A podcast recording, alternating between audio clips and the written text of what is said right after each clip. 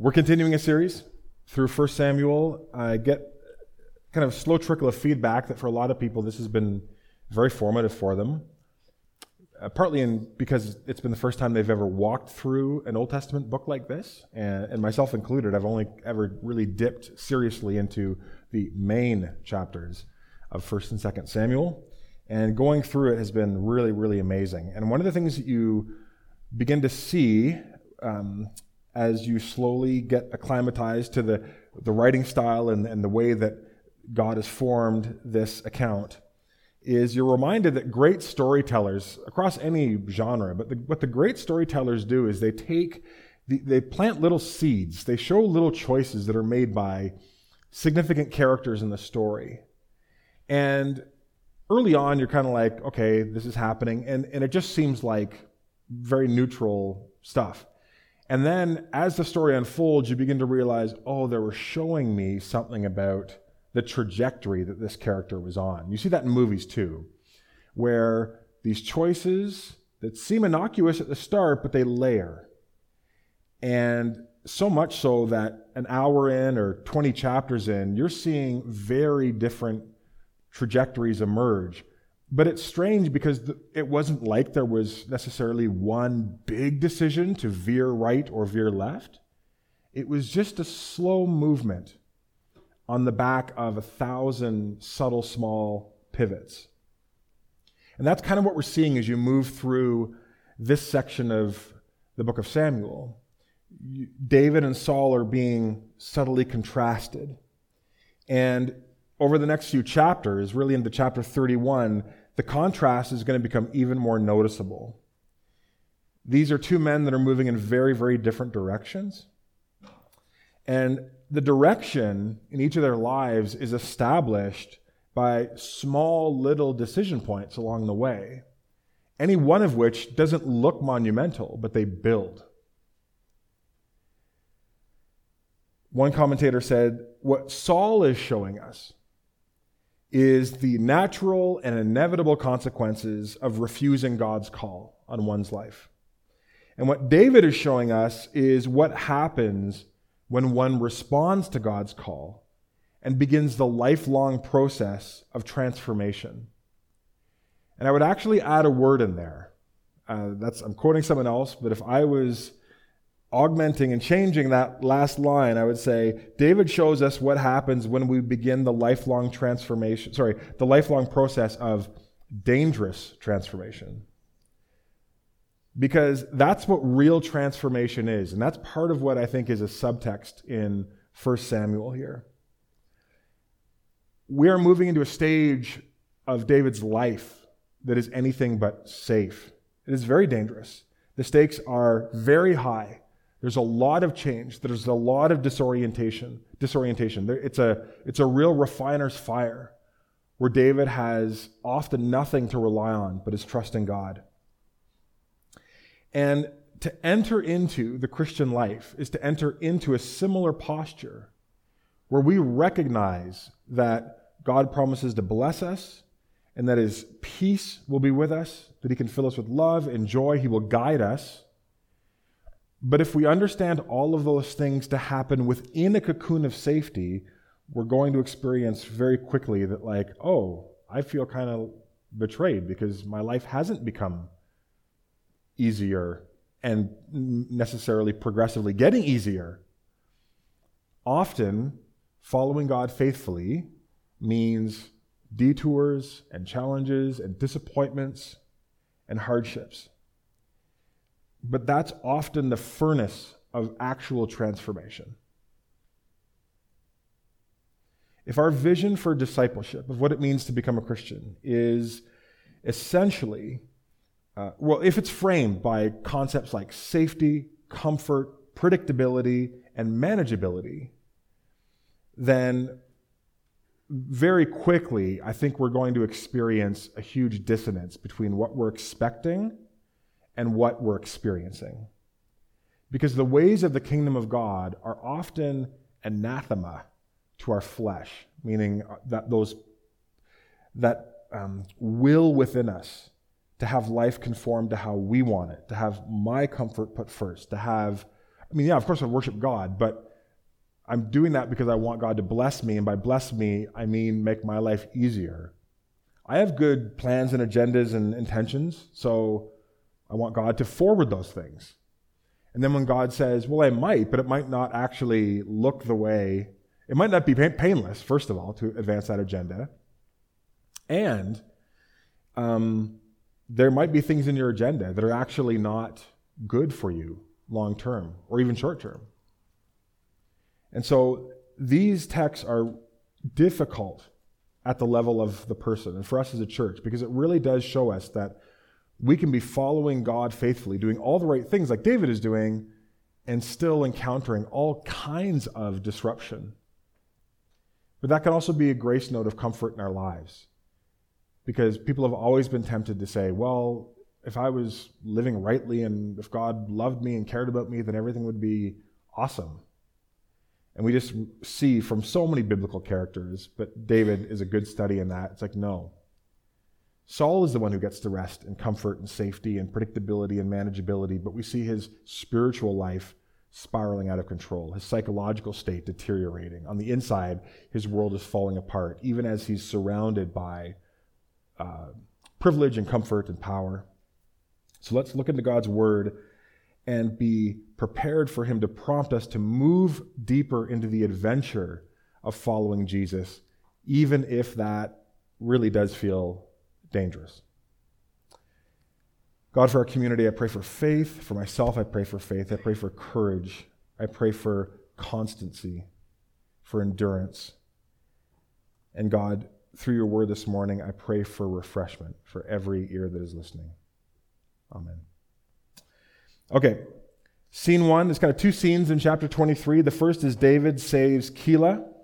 So when David was told, Look, the Philistines are fighting against Keilah and are looting the threshing floor, David inquired of the Lord and said, Should I go and attack the Philistines? And the Lord said, Lord said, Yeah, go and attack them. Save Keilah.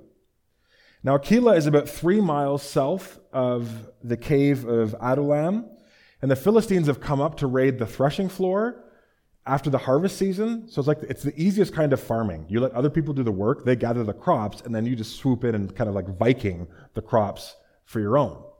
And you can see, if you remember kind of those coastal plains, middle, middle neutral ground of the Shephelah, and then the uh, mountainous plains of um, the Judean wilderness and countryside, you know, the Philistines are starting to move through the Shephelah and encroaching on Israelite territory. And, and, and Keilah is a, is a kind of a border state between the Shephelah and Judah. So this is a, this is a big deal. And obviously, in that day and age, you can't just go to Safeway and get more crops and more supplies. So this is a, a life and death situation. And God says, Yeah, you're going you're going to save the city, the village. But David's men says, Hey, here in Judah we're afraid. Like they're like, we're already on the run from Saul. How much more if we go to Keilah and get the Philistine forces, you know, tailing us too? So David's men are like, listen, we've got enough, our hands full. It's terrible what's happening over there, but we should not do this. And David listens, like he hears that advice, but he actually seeks God's guidance in verse 4 and 3. He doesn't allow um, those around him to be the only input. And he understands that a king and a leader doesn't just listen to people, you know, sometimes, you know, the kingdom of God is often not a democracy. You hear, and then you have to seek God, and God makes something clear, even if it seems ill advised or challenging for us to move forward into that. So, in verse 4 and 6, he's told to engage the Philistines, and he does so, and he saves the village. Now, one thing to note here, and this comes up again and again and again, part of that difference between Saul and David is notice that David is doing what Saul is supposed to be doing. Saul is the king. He's supposed to be fighting against Philist- uh, the Philistines. David is doing Saul's work. He's protecting the Israelites, he's helping the Israelites. And to me, that's important because what it shows is something about David's character and his understanding of his identity, which is I'm not going to wait until I'm in a leadership position before I actually start acting like a leader. So he, David doesn't say, Well, it's not my job. Like that's Saul's job. Let let Keilah burn to the ground. Like they're just going to blame Saul. Maybe that'll put pressure on Saul. He's like, I can't do that. He says, God, do you want me to deliver? And God says, Yes. David's on the run. He has no advantages other than these like 400 mighty men with him. But he delivers the city because he's not waiting for a title or someone else's permission to actually start leading and doing the right thing. And that reminds me when Paul is coaching Timothy later in the New Testament, he says this He says, Timothy, don't let anyone look down on you because you're young.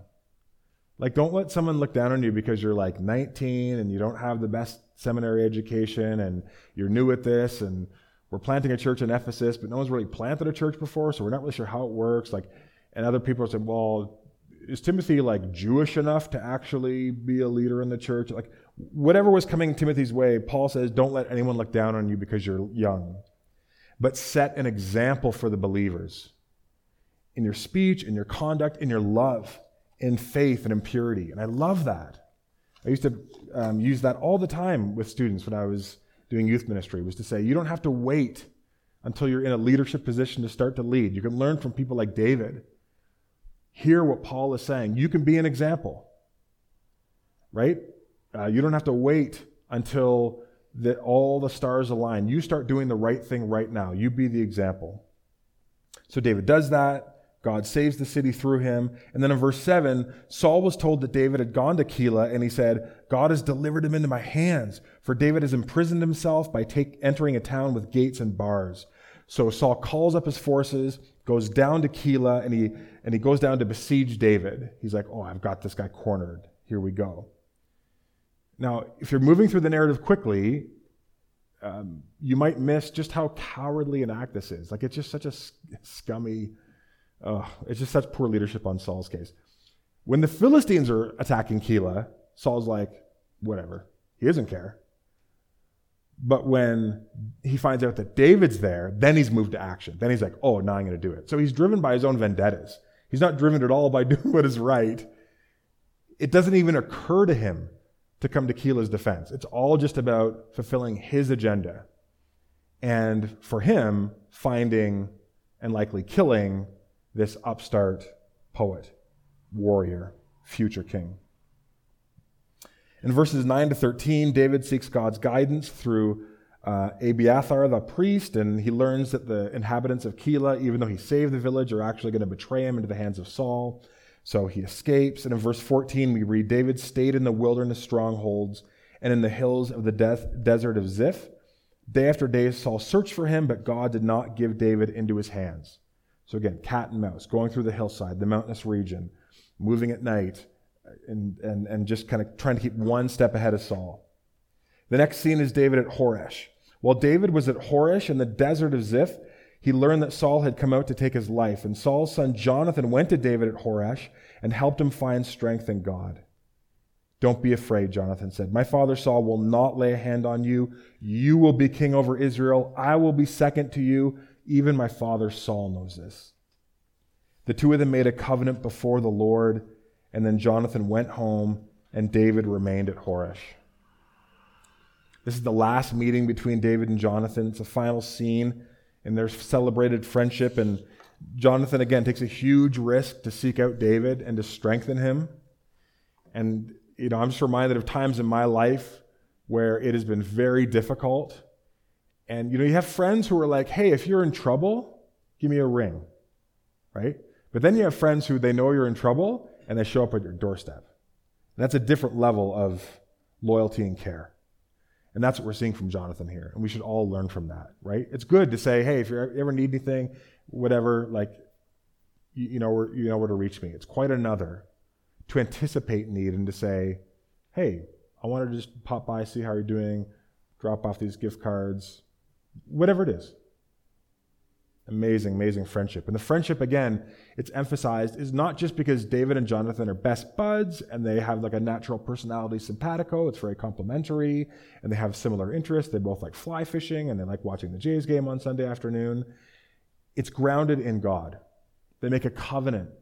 Like we're in this for each other forever. We're going to be praying every day for each other. There's more than friendship here. It's a friendship that's more concerned about serving God together than simply just having a great friendship together. And sometimes we want friendship with people so desperately that we put all of our energy into trying to make the relationship strong and cultivating the friendship instead of moving forward and serving God together. And that's why the strongest relationships um, have God at the center, are both are pursuing God. Because some relationships can suffocate under the weight of one BFF needing the other BFF to be all things. And so, one of the ways that we give our relationship space to breathe and relieve them from the crushing burden of, you have to be kind of like a mini God for me, is to actually ground ourselves in receiving encouragement and grace and strength from God. That actually allows our good friendships to thrive even in a more healthy way. Now, the final verse of this chapter is quite significant. It says, David went up from there and lived in the strongholds of En Gedi. And this is a huge, huge grace note in this chapter. But because we're un- most of us would be unfamiliar with what En Gedi refers to, right? These are Jewish, uh, God is using Jewish writers to communicate givens to people who knew the typography and the geography and the land. And so there's not the same detail offered. It's just kind of like En Gedi, and you could just read it and go on from there. But it's actually really important that you understand and actually see what En Gedi is, because that really helps to frame what God is doing in this story. So watch this video. Too far of a drive north from our pleasant stay at the Dead Sea is Ein Gedi. To get there, you will drive through the desert on a highway that sometimes runs right along the Dead Sea. Depending on the time of year you visit, it will likely be hot or very hot. Buy some water. In a few spots around here, there are incredible natural freshwater springs that rise from the Dead Sea Basin. One of these is Ein Gedi, made famous by David in the Bible as one of his favorite hiding spots. The important biblical location of Ein Gedi was declared to be a protected nature reserve in 1971. To the west of the preserve is the Judean desert, and the eastern border is the Dead Sea. In the desert, flowing water means life. There are two large spring fed streams that flow here year round. The area teems with life, and it is a very enjoyable place to visit. It was here in these caves above me that David and his mighty men hid from King Saul, who was out to destroy the upstart warrior poet. David and his men had a pretty nice spot here with food, water, and a vantage point that could see enemies coming for miles.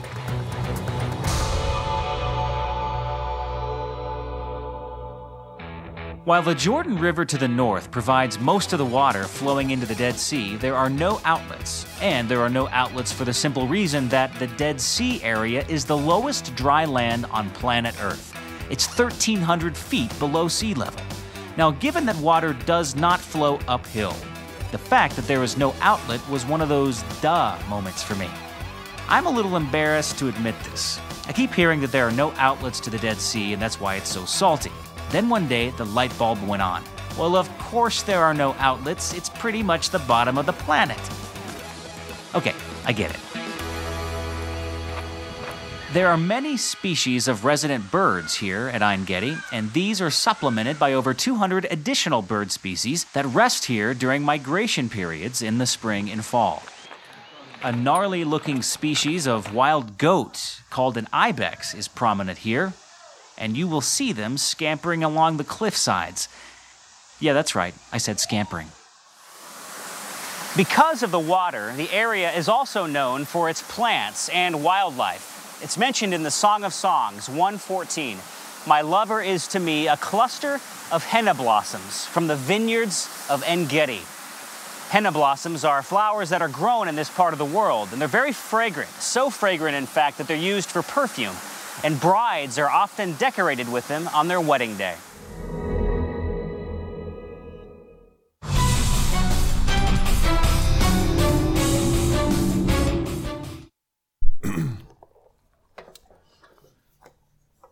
So maybe as that picture sort of comes into focus in our mind's eye, we can kind of see what God is doing here.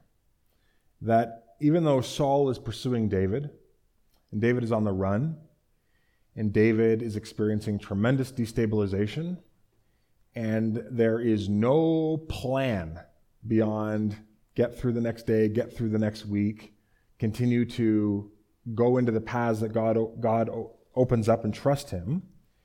God leads David and his men to En Gedi. And this is like a wilderness retreat. And it becomes a picture for all of God's people in successive generations of a place where God encourages us after a prolonged period of time in the desert, in the wilderness. As the Israelites battled and, and um, fought into God's promises for the promised land, you know, you read again and again, they grow weary. It's, it's tiring. It's hard following God into freedom. And in the midst of their troubles, the Israelites longed for refreshment. They longed for strengthening from God. And the psalmist, you know, this might be familiar to you. Psalm 20, uh, 63 says that yeah, the psalmist says, My soul thirsts for God in a dry and weary land where there is no water. And as the deer pants for streams of water, my soul pants for you, O God. And En Gedi became a picture and a symbol of the refreshment and the encouragement that God gives to his people when they feel dry, when they feel run down when the going is really tremendously difficult, when their tank is empty, their batteries are drained. And the, the moving water of En Gedi was living water, right? The Israelites made a distinction between living water and dead water. Dead water is what, you know, you have a, a bucket, you collect the bucket, or it stays stagnant in a puddle. That's dead water. It's not moving. And that's where parasites grow. But living water is a continual place of refreshment. And this becomes a picture that although he doesn't invoke the name En Gedi, Jesus uses with the Samaritan woman at the well, where he says, You know, you're going to this well to get fresh water, but I have access to a water that will come up with you, come up from within you forever, and you will never thirst again. And so this is a picture of God's gracious, targeted refreshment to those who are experiencing hardship in the wilderness. And you know, I, I was, I wrestled with how to frame this next sentence. I don't know if I should say most or much or some. I guess it, it does vary from person to person, but from my own experience, I would say I think much of the Christian life is spent in the wilderness. Maybe not across every domain all at the same time, but there are wilderness times in our own sense for uh, meaning and purpose. There's wilderness times in our larger context of relationships, marriage, family, with our kids, uh, seasons of doubt, seasons of dryness where we can't even put our finger on it, but God feels very far away. And we just feel kind of scorched and run down from the everyday responsibilities of life. And the wilderness really is a picture of life that is very less than ideal. And if your journey is sort of tracking with mine, I would say a lot of my life is less than ideal, has been less than ideal, and may continue to be less than ideal. Because what I think ideal would be would be safe, comfortable, predictable, progressively more interesting and better. And that means better in the sense of um, that sense of just uh, well being and cocoon safety.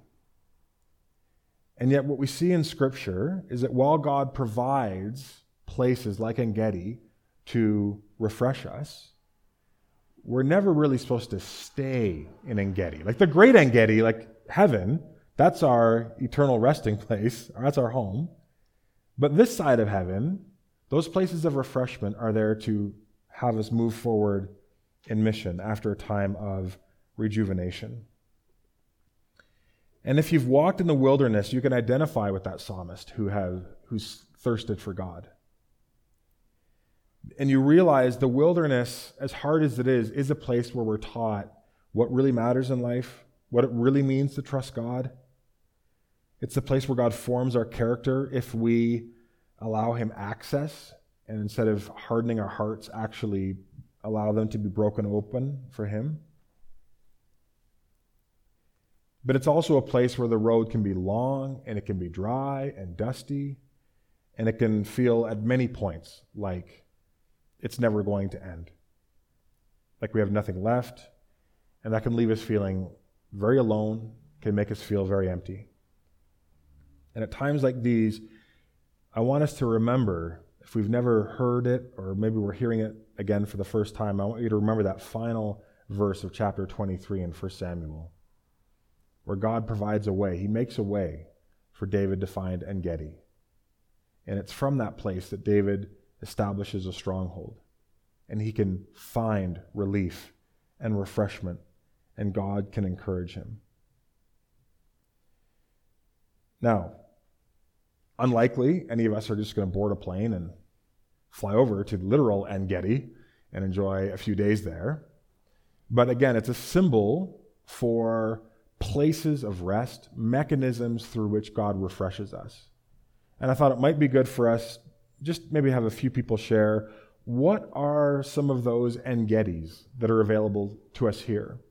Like, as a person who is going through the wilderness, looking for those places of encouragement and refreshment, what does what are the things that God uses? You've either found in your uh, in your own life, or just something that you've heard in a message or discussed with someone else. What are the things that God uses to bring strengthening and refreshment into your life? Just have a few people share. Camping, awesome. So, nature. Nature's a big thing. And often we, uh, that, that's not true. Well, I grew up being very much an inside apartment kid. So, I'm growing to appreciate just how important it is to be in nature, to learn from the rhythms of nature, right? Jesus said, Consider the lilies of the field, consider the birds of the air, to actually consider what God is teaching me through that rhythm. And so, yeah, putting ourselves in a place where we are unplugging from digital stimuli and retreating from our normal rhythms. And yeah, I mean, definitely for some people, your little campsite you can make to be your own little En Gedi, right? Where you're like, hey, for a weekend or a week, we're just going to occupy a different space and allow God to refresh us. So, yeah, being in nature, huge thing. What else? Exercising in nature, yeah, moving the body, actually being fully present and um, trying to just inhabit the moment and to be learn and this is an it's an art more than a science but learning to be aware of god's presence and uh, i you know hiking going for a run uh, canoeing you know outdoor activities they, they really do hit different than being in a gym i mean i'm a gym rat i can do that but it's different when you're out in nature, even when the weather is, is less than ideal. There's something really vivifying. God's power and presence just sort of, um, it's just easier to connect with when we are open to the majesty of His creation. Maybe one more. What's another kind of En Gedi, a mechanism of refreshment? Um, I am so humbled when I witness what God has done at the Harbor in Rydal. We, we, the churches in Nelson, want that to be able to continue KCBC, but it's so much more. It's become a retreat center. And, and I've been touched this morning, again, it's an En Gedi for so many people yeah. and will be for so many people.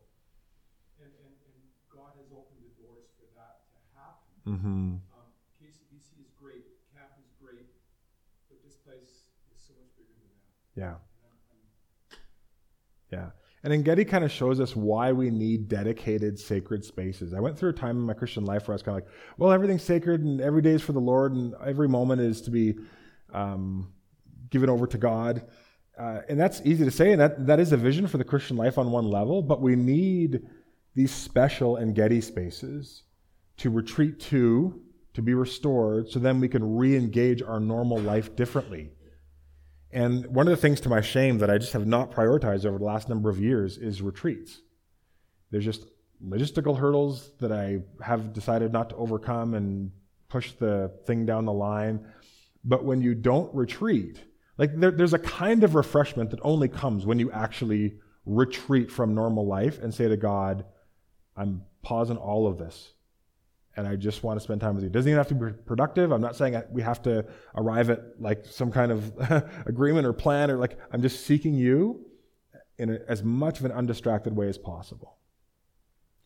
And, and places like the harbor at Ryandel are those sacred spaces that we don't go to to retreat from life. That's not the, we retreat from life to be refreshed so that we can go back in and lead towards life. Like we re- we re-engage life, but differently and changed, and we need that. And you know, and I thought about even even just the small things that we do, whether it's prayer walks in nature, finding a way of engaging Scripture, whether listening to it or Bible study or online teaching that is helping us to grow. Fellowship has been a big source for me. I think of David and Jonathan and having core friendships in my life that I can go to to strengthen me. Those people are kind of like En Gedis to me. I have certain people in my life that I, I know I'm always going to walk away refreshed and challenged. And that's part of the lesson here is that we don't just go to En Gedi, but I think what God wants to do over time is teach us how to be En Gedis for other people. But we're, we're like roaming ones, right? People don't always have to come to us. We can go to other people. And we can show up and we can be and offer a light, a grace note, refreshment into the lives of other people.